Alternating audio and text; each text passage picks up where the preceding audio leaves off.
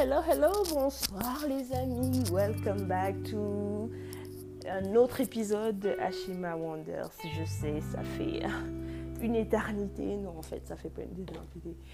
Je pense que j'ai fait plus d'épisodes en anglais qu'en français. Donc là, je vais essayer de rattraper le coup si c'est possible. Donc, pour ce deuxième épisode en français, on va parler de mon arrivée à Saigon. Yes, Saigon, c'est le nom, c'est le nom officieux de la capitale du Vietnam parce que la plupart des gens connaissent sous euh, Ho Chi Minh Ville, mais euh, en fait les, les Vietnamiens appellent la capitale Saigon, mais les gens à l'extérieur en fait appellent euh, Ho Chi Minh, Ho Chi Minh City, I mean Ho Chi Minh Ville. Donc c'est un peu ça. Mon arrivée à Saigon s'est fait au mois d'août, comme j'ai dit, j'ai décidé de partir. J'avais dit ok, je, je prends mes pieds, mes clics mes claques, mes deux valises, je suis partie, je pris le vol à New York, je suis arrivée. Première escale à Taipei, puis après on est arrivé à Ho Chi Minh. Et quand j'arrive, c'est vraiment, littéralement, le même pays dans lequel j'ai grandi, je suis née, transvasée dans un autre pays, à l'autre bout du monde. Non, mais c'était exactement comme euh, la ville de Douala, ici euh, au Cameroun. Mais euh, entre la chaleur, les motos, le trafic, mais c'était vraiment texto pareil. Donc je me suis dit, mais c'est pas possible. Donc j'ai fait un jour de voyage, 360 heures de vol pour arriver dans un pays qui ressemble exactement à la même chose. Non, c'est pas possible. Dis-moi pas que je rêve. Donc c'était un petit peu ça mon, ma surprise. Donc quand je suis arrivée, je suis arrivée, euh, je suis arrivée à l'aéroport. J'avais, j'avais fait une réservation dans un Airbnb, mais en fait c'était plus un comment on appelle ça en français? Hostel. So, hostel, c'est pas des hôtels en fait, c'est des, voilà, des auberges, auberges de jeunesse. Donc j'avais réservé dans une auberge de jeunesse, mais, un truc super cool. J'avais vu les photos online, je suis allée sur leur page Instagram. Franchement, j'ai kiffé, j'ai kiffé la vibe. Donc je me suis dit, ok, je vais, je vais mettre là. Et euh, c'était dans le, le district, parce qu'en fait, Ho Chi Minh est divisé en 12 en 12 districts, mais il y en a d'autres districts, mais ils ont des noms. Donc tu en as de 1 à 12. Et je vivais dans le district 5, numéro 5 en fait. Et c'est plus euh, vraiment Chinatown, le marché, parce que tu trouves de tout là-bas. Tu trouves les... Ah mais les tissus, mais je vous en parle pas. Des marchés de tissus là-bas, c'est la mort. je miss le, le Vietnam me manque. C'était mais c'était la c'est la la, caverne d'Alibaba en, en, ce qui concerne les, tissus, mais c'est pas possible. Donc j'ai, en fait, je savais même pas que c'était vraiment le, district Chinatown où tu pouvais trouver de tout, mais ce district-là, c'était c'était vraiment la patate. En fait, ce qui est, ce qui est marrant, c'est quand j'ai euh, quand je, je, suis, je venais d'arriver, quand j'ai atterri, je venais d'arriver, c'est euh, l'auberge de jeunesse se trouvait à District 5. Et plus tard, j'ai trouvé mon boulot dans le District 5 aussi. Donc je me suis dit, ah, peut-être que c'est la vie qui essaie de me dire quelque chose, je ne sais pas. Mais euh, ouais, donc j'ai trouvé l'auberge de jeunesse. Franchement, j'ai rencontré des gens super cool. Et ça, c'est un truc, euh, ça, c'est une astuce vraiment quand vous voyagez. Je sais, il y a des hôtels qui sont chic, chocs mais des fois, les prix aussi sont chics et chocs, quoi. Donc, franchement, quand tu voyages en Asie, l'auberge de jeunesse, c'est ton meilleur ami. Sur le coup, mais franchement, tu payes. Ce que tu vas payer pour une nuit, tu vas payer deux fois ça à l'auberge. Donc, moi, je dis toujours, j'ai toujours pris les, les auberges de jeunesse. Donc, tu as hostel.com, booking.com. Tu peux aussi les trouver sur Airbnb, mais... Euh, c'est vraiment, c'est, euh, par chance. Donc celui que j'ai trouvé, franchement, j'ai kiffé. Et en ligne, ils te donnaient les, euh, comment faire pour arriver à leur, euh, à leur adresse. Donc j'ai suivi l'adresse, j'ai, noté quelque part. Et quand j'ai pris mon taxi, J'ai juste donné le papier, il m'a juste, il m'a ramené, c'était wing try. Et I was like, let's go. J'étais excitée, je venais d'arriver, je regardais partout, je regardais, je me suis dit, oh mon Dieu, c'est pas possible. C'est un rêve, j'ai déménagé en Asie toute seule comme une grande. J'étais, mais euh, ouais, j'étais, I was happy. J'étais contente. Donc je suis arrivée à l'auberge et tout, tout le monde, franchement, tout le monde était content, mais ils avaient des chats partout. Mais un truc en Asie, c'est qu'ils ont des animaux, des chats. Cette, cette auberge-là, on en avait au moins 10. Et tu vois, c'est limite, tu as envie de botter les chats. Tu dis, vas-y, dégage, vas-y, dégage, tu, tu ne touches pas, toi. Mais euh, bon, j'aime pas les chats, en fait, à, prime abord. Donc, euh, moi, les chats, c'est. Les chiens, ouais, mais pas les chats, je préfère. Et c'est marrant parce que je m'appelle Natacha. La blague, mais c'était pas marrant. Bref, donc je suis arrivée, ils ont des chats partout. Et j'ai rencontré des mecs super, mais super sympas. Il y avait un mec, euh, je, crois, en fait, on, avait fait un pari et euh, je pense que j'avais gagné le pari parce qu'on se demandait si le mec qui travaillait pour le FBI, parce que le mec il avait il avait euh, pas, de pas de réseaux sociaux, il y a, non, genre le mec, non Facebook, pas Twitter, pas de Instagram.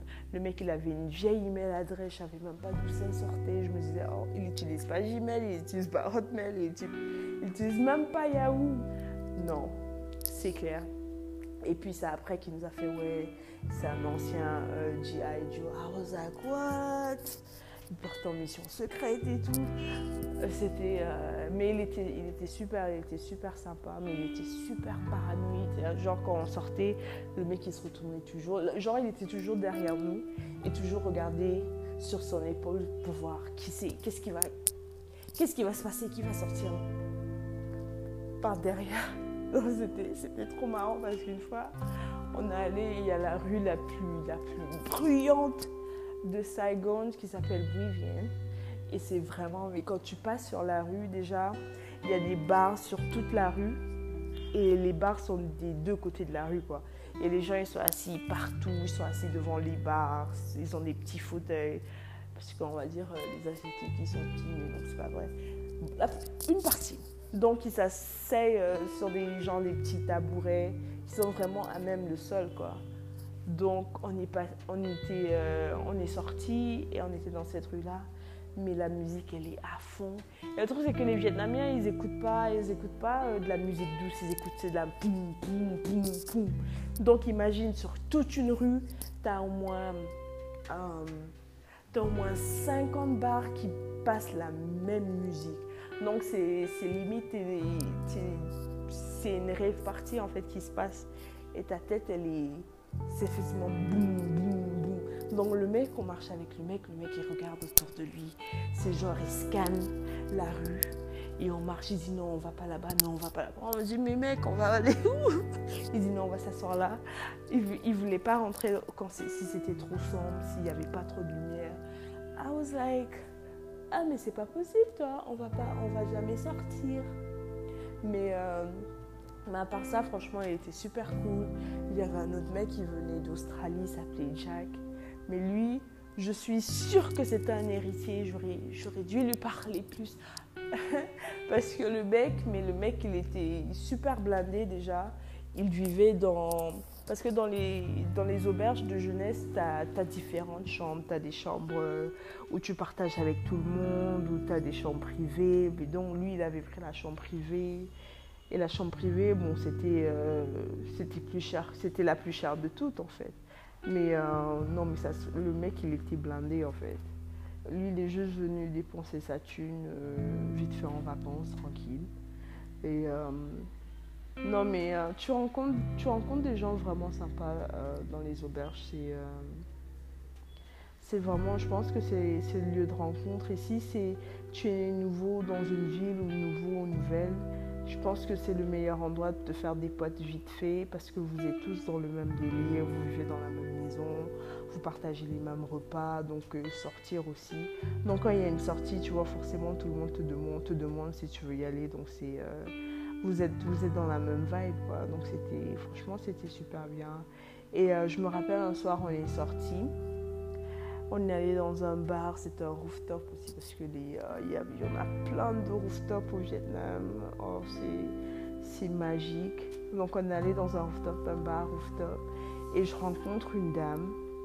Elle me voit, la meuf, elle me regarde. Je dis, oh là là, mais pourquoi elle me regarde? Mais bon, tu sais, je suis noire, minorité. C'est devenu, ma, devenu le truc, quoi. Quand je venais d'arriver, mais c'était c'était l'abus entre les gens qui voulaient faire des photos avec moi, des gens qui m'achetaient de la bouffe pour faire des photos avec moi, des gens qui, c'était, euh, qui voulaient me toucher, me pointer. C'était. Euh, c'est grave, quoi. Parce que quand tu décides de bouger dans un.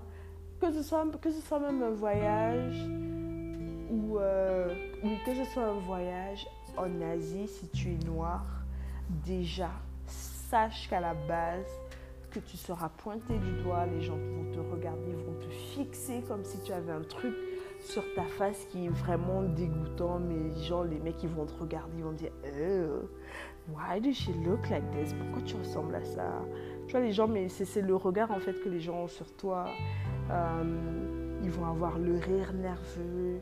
Tu vas penser qu'ils se foutent de ta gueule, mais en fait euh, c'est un rire nerveux ou bien ils ont envie de te toucher. Donc euh, c'était vraiment ça quoi. Donc quand je vois la dame, elle me regarde et puis après elle s'approche, elle me fait franchement vous êtes trop belle et tout. Je dis oh merci. Merci, elle vu. Après, elle me fait, on commence à taper la discute et tout, on parle. Elle me fait, ouais, j'ai une marque de vêtements, j'aimerais, j'aimerais vraiment te, t'inclure dans, dans ma prochaine campagne de, de vêtements, de pub et tout. je dis, ouais, sure, you know. Tu vois, moi, j'ai pas de problème, je viens d'arriver, me faire des potes. Ouais, pourquoi pas, tu vois, c'est, une nouvelle expérience.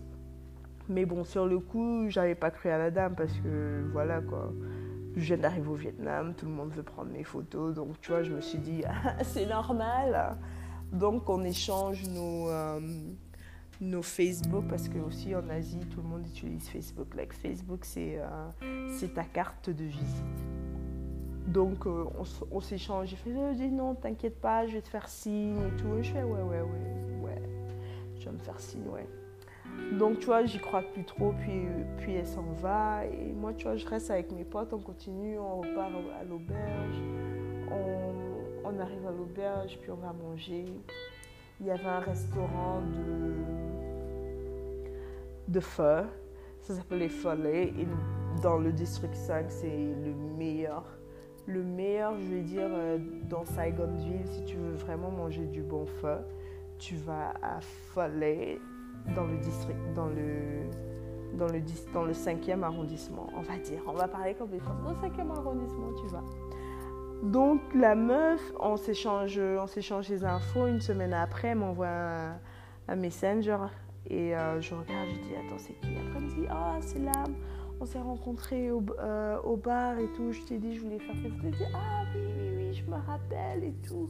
Moi, tu vois, sur le coup, j'avais déjà oublié. La meuf, elle m'avait demandé. J'avais même déjà commencé ma, ma formation et tout. Donc, elle me fait, ouais, j'aimerais bien que tu viennes à ma boutique euh, pour voir ce que j'ai et puis on va faire un photoshoot. J'ai dit, oui, il n'y a pas de problème, ça ne me dérange pas. Donc euh, la semaine d'après, on, fixe rendez-vous. La semaine d'après, je vais à sa boutique. Franchement, je suis, euh, je suis super étonnée parce que même avant, j'ai regardé, j'ai fait quelques recherches sur elle. Je suis allée sur sa page Instagram, sur sa page Facebook. En fait, la meuf, c'était une vraie designer. En fait, elle n'était pas, c'était pas de la gniognette. Donc, je pars dans son magasin, j'arrive, il y a toute une équipe qui est prête, qui m'attend genre le photographe, le, vidéographeur, la styliste.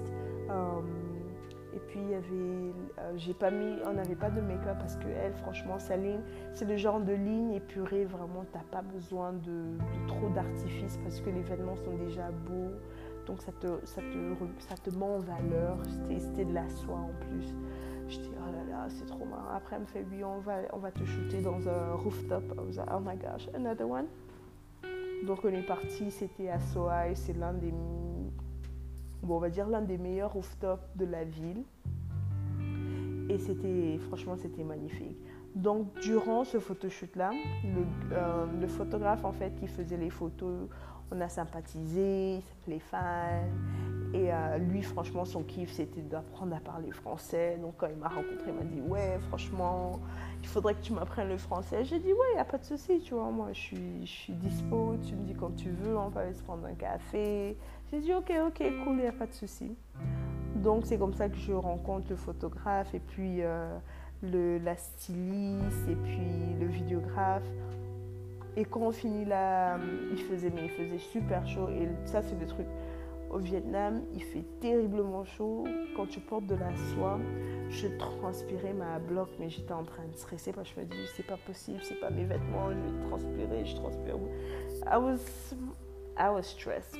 Mais les photos, franchement, le rendu, il était, il était génial. J'ai adoré, franchement, travailler avec eux, c'était bien.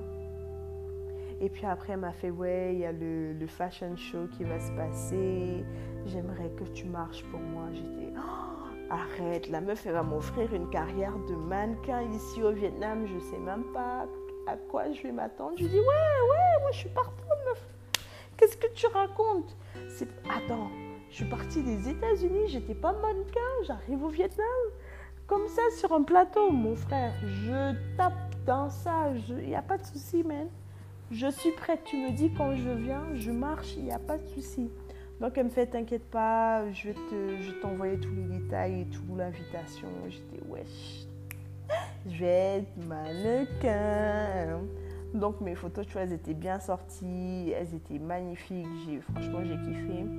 Et euh, le le, on avait fait un, le follow shoot, c'était en septembre, je me rappelle, et puis le défilé de moi, je pense que c'était en début octobre, début mi-octobre, et puis elle m'a envoyé, j'étais sur l'affiche et tout, j'ai dit oh là là là là là là, j'ai percé la meuf et tout. Ça fait même pas deux mois, je suis au Vietnam, euh, j'ai déjà une carrière de mannequin et euh, je me rappelle, je venais de je venais de me faire embaucher aussi. J'ai dit, ouais, ça, commence bien. J'aime bien ce pays, tu vois. Donc ça s'est passé. J'ai fait le défilé de mode. Ah mais c'était trop, c'était trop bien.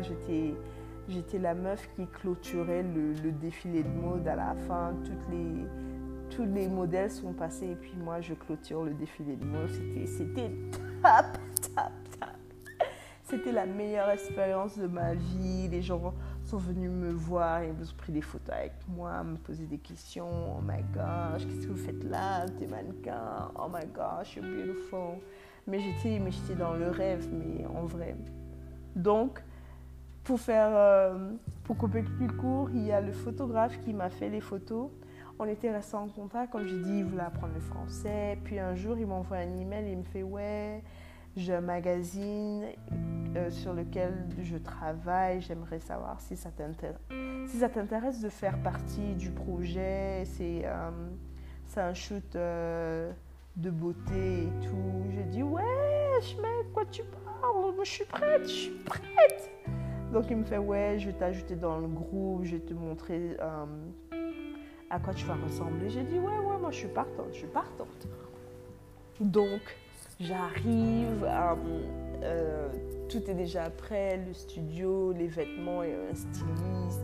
Et c'est là, après, je me rencontre. Il me dit, en fait, on va travailler aussi avec Cartier. Je dis, arrête, c'est pas possible. Je vais travailler avec Cartier, je serai dans un magazine. Ouais. j'étais, j'étais au bout de ma vie. Donc, euh, et puis, on a fait le photoshoot, le magazine. C'était, oui, c'était en octobre, c'était début octobre. Le magazine devait sortir pour le mois de novembre. Je crois que c'était fin novembre. Et c'était, franchement, c'était, c'était génial. Et j'ai, en fait, je me suis acheté le magazine en question et j'étais dans le magazine. Oh my god! Même comme il est en vietnamien, j'ai pas pu lire ce qu'ils ont dit sur moi. En fait, ils ont dit des trucs bien sur moi, mais je me rappelle pas. Oh, ça me rappelle, il est où ce magazine? Ce serait bien que je le retrouve. Parce que c'est le, ah, c'est le seul, c'est le seul truc que j'ai ramené, c'est le seul magazine où j'ai ramené où j'étais. Mais bon, bref, pour faire court, après, à chaque fois, s'il avait des projets ou, euh, ou des photoshoots, il, il, me, il, me, il, me, mettait dedans. Franchement, c'était. Euh, Et c'est ça, en fait, dans la vie, tu vois, tu rencontres des gens, tu sais pas où ces gens-là, vont t'amener parce que il faut toujours donner la chance aux gens. Moi, je vous dis, tu sais pas, quand dans la vie, tu rencontres des gens, ils peuvent te mettre dans des positions tu sais pas. Ils peuvent te faire gagner de l'argent, ils peuvent te faire découvrir ce que tu aimes.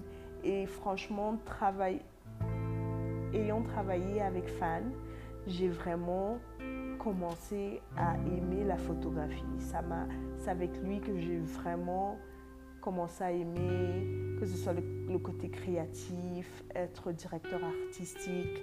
C'était, euh, c'est un truc qui, qui, me passionnait toujours, mais là, ça a vraiment pris de l'ampleur. Et quand j'ai commencé à faire des photos, là-bas au Vietnam, je suis devenue, je ne vais pas dire que je suis devenue mannequin parce que franchement, c'est, c'est un gros mot de dire que moi je suis mannequin, mais mes photos, elles étaient, elles étaient magnifiques. Quoi. Donc euh, après lui, j'ai travaillé avec... Euh, justement, en fait, quand j'ai fait les photos de la dame, j'ai eu un, un monsieur qui m'a contacté, bon, un jeune homme qui m'a contacté, qui m'a dit, ouais, j'aime bien ton profil, j'aimerais faire un documentaire sur toi.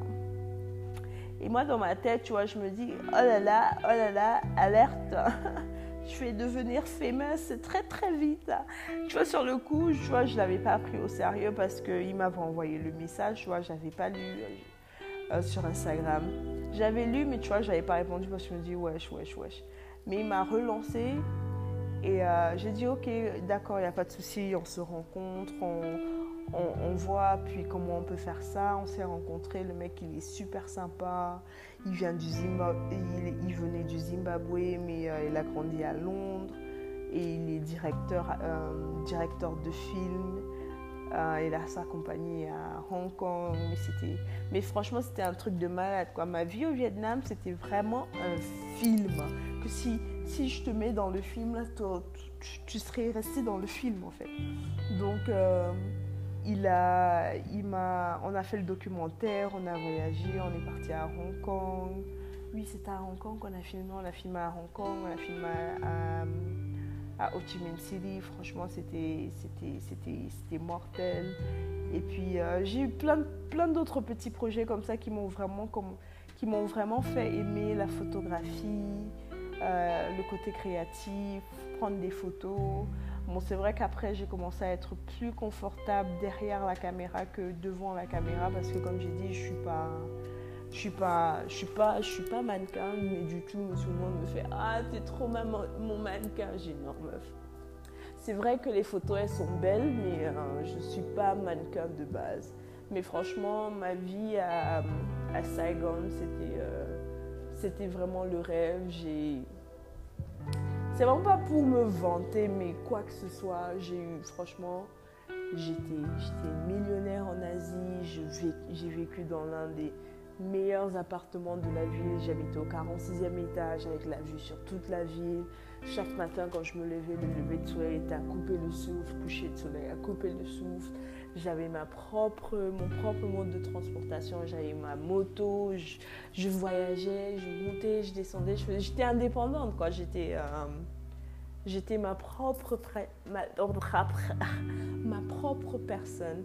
Et franchement, c'était, euh, je, je pense, c'était vraiment l'un des moments de ma vie où je me suis rendu compte que, comme j'ai dit, il suffit d'un petit truc pour que tu saches quoi faire, tu saches quelle direction tu veux partir. Et, euh, et franchement, moi j'ai dit, je le recommanderais à tout le monde. À tout le monde de le faire, de partir à l'aventure, de, savoir quelles sont tes limites, quelles sont les choses qui te plaisent, quelles sont les, choses qui te donnent envie, les choses qui te font, qui te, rendent malade. Donc il faut vraiment essayer. Donc voilà pour l'épisode Saigon. En fait, j'ai tellement de choses, j'ai tellement d'autres choses à dire que si je parle, je parlerai pendant des jours. Mais je vais m'arrêter là et euh, j'espère que ça vous a fait plaisir d'écouter ma voix sur, euh, sur euh, ce petit bout de ma vie au Vietnam. Donc je pense que On se reprendra au prochain épisode où je vais parler le Tinder, le, le dating en Asie. Je sais pas si on dit dating, dating en français. Les rencarts en Asie. Je crois que je vais l'appeler comme ça, les rencarts en Asie. Ok, je vous fais des gros, gros, gros bisous et passez une bonne nuit.